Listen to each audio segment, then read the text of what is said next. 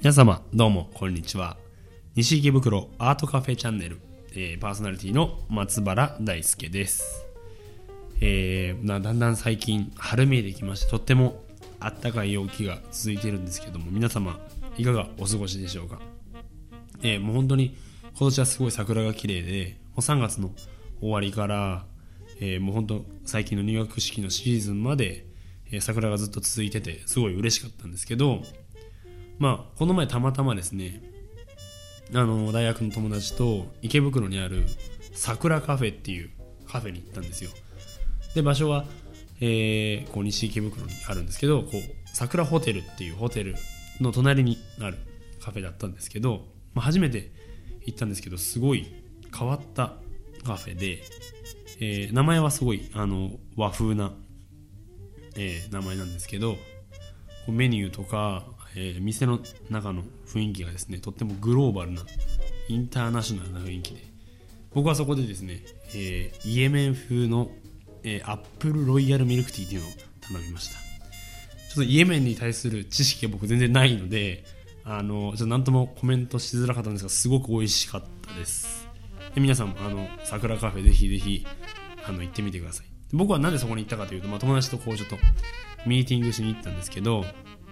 まあ、そのミーティングというのもですね、僕がお芝居をやっていて、そのお芝居の話し合いだったんですけど、えーまあ、そのお芝居の稽古とかをしていてですね、まあ、こんな風にちょっと声が枯れちゃっているんですけど、まあ、今回も、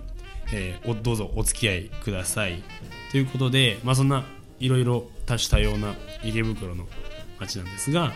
今回も、えーイベント情報などをお伝えしていきたいと思います。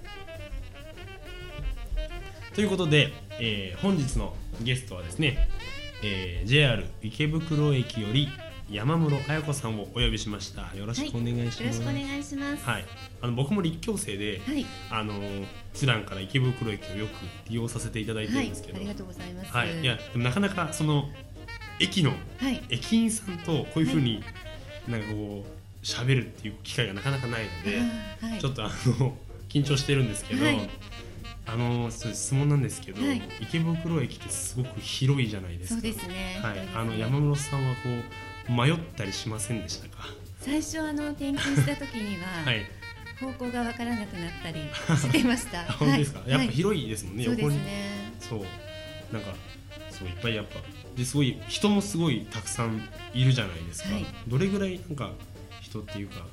そうですね。あの JR の中でははい。第2位に乗車人数が多いと言われてますので、なるほど。すごいですね。第2位なんですね。池はい。ということはもう結構で日本の駅の中でそうですね。第2位です。うんうんうんはい。うんなるほど。ということは世界で、世界でも第2位ですね。おーすごいですね、はい世界2位の駅なんですね。はい。古駅は。はいへえなるほど。ということで、あ、はいそうなんですね。まあそんな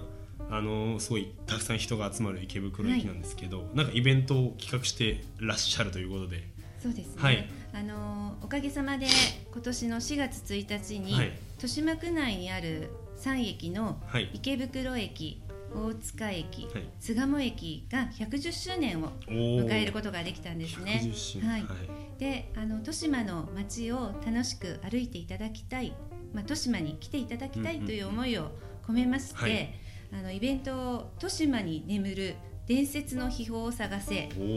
フクロウ探偵団の宝探しというですねイベントを企画しました。なるほど、はい。えこのイベントはどんなイベントなんですか、はい、あのーまあ豊島に眠る伝説の秘宝を探せっていうパンフレット、まああの宝の地図と言ってるんですけうんれども、まあそれを受け取りましてまずスタートさせます。で駅の中や街の中に設置するうん。あのーヒントが隠されているんですけれどもそれを集めていただきまして、はい。謎を解いて宝箱を見つけていただくんですね。街の中に。はい。はい、で宝箱の中にそれを開けますとキーワードが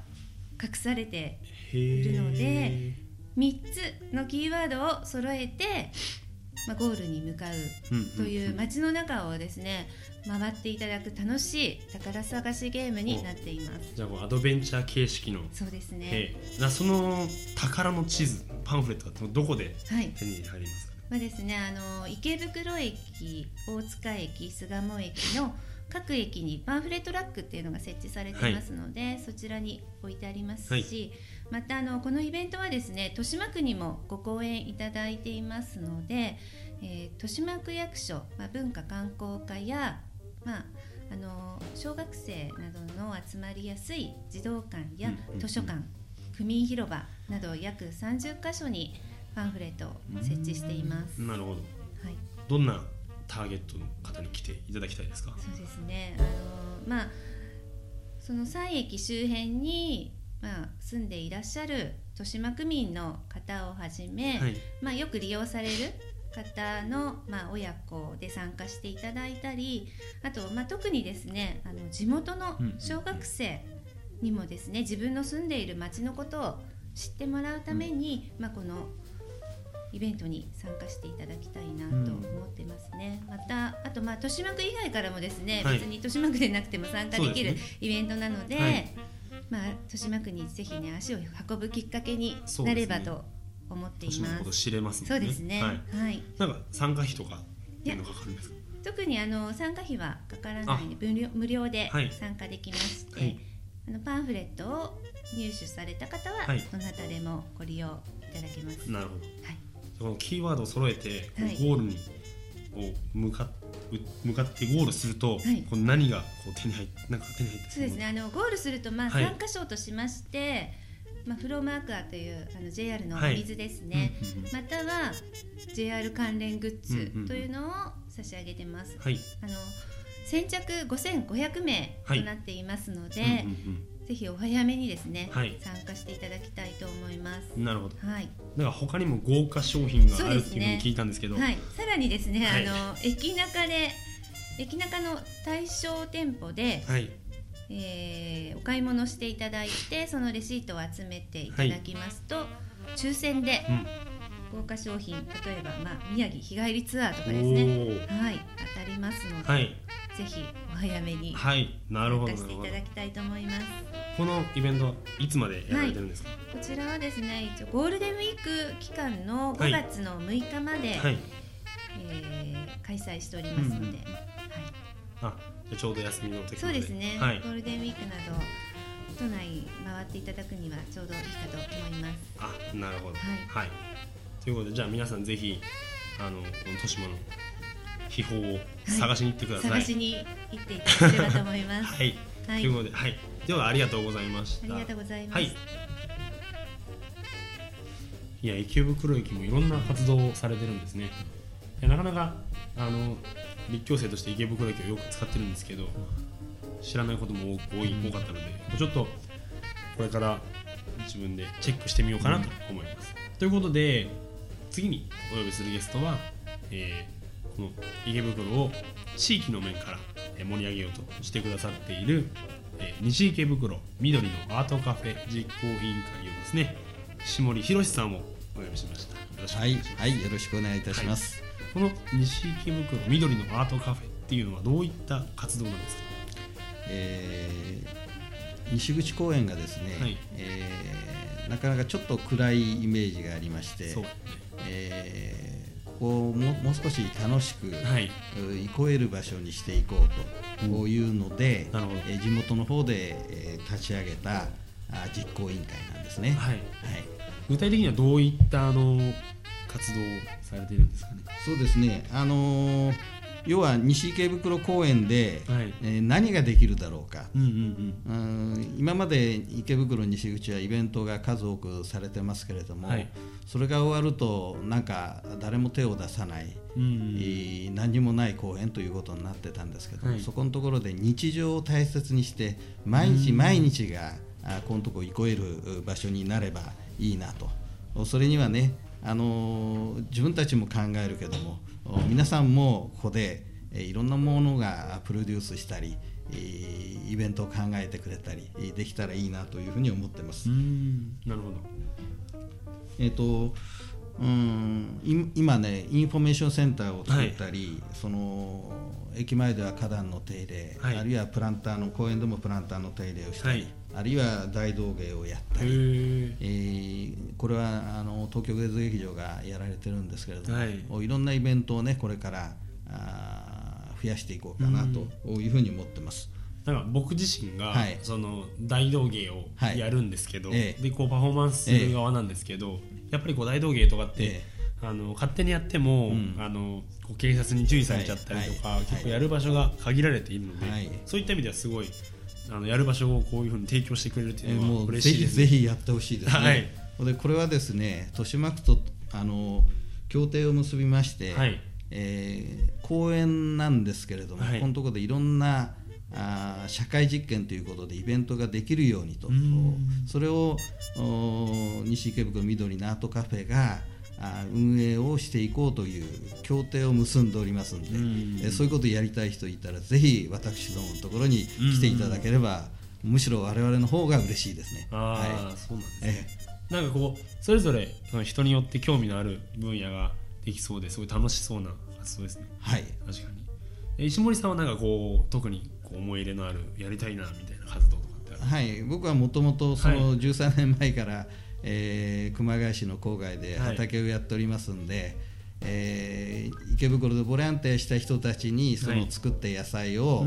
交換をするというアイポイントっていうのをやっております、うんうん、まあ、そこで、えー、農園に来て楽しんでいただくのもよし、はい、えー、非常に大きな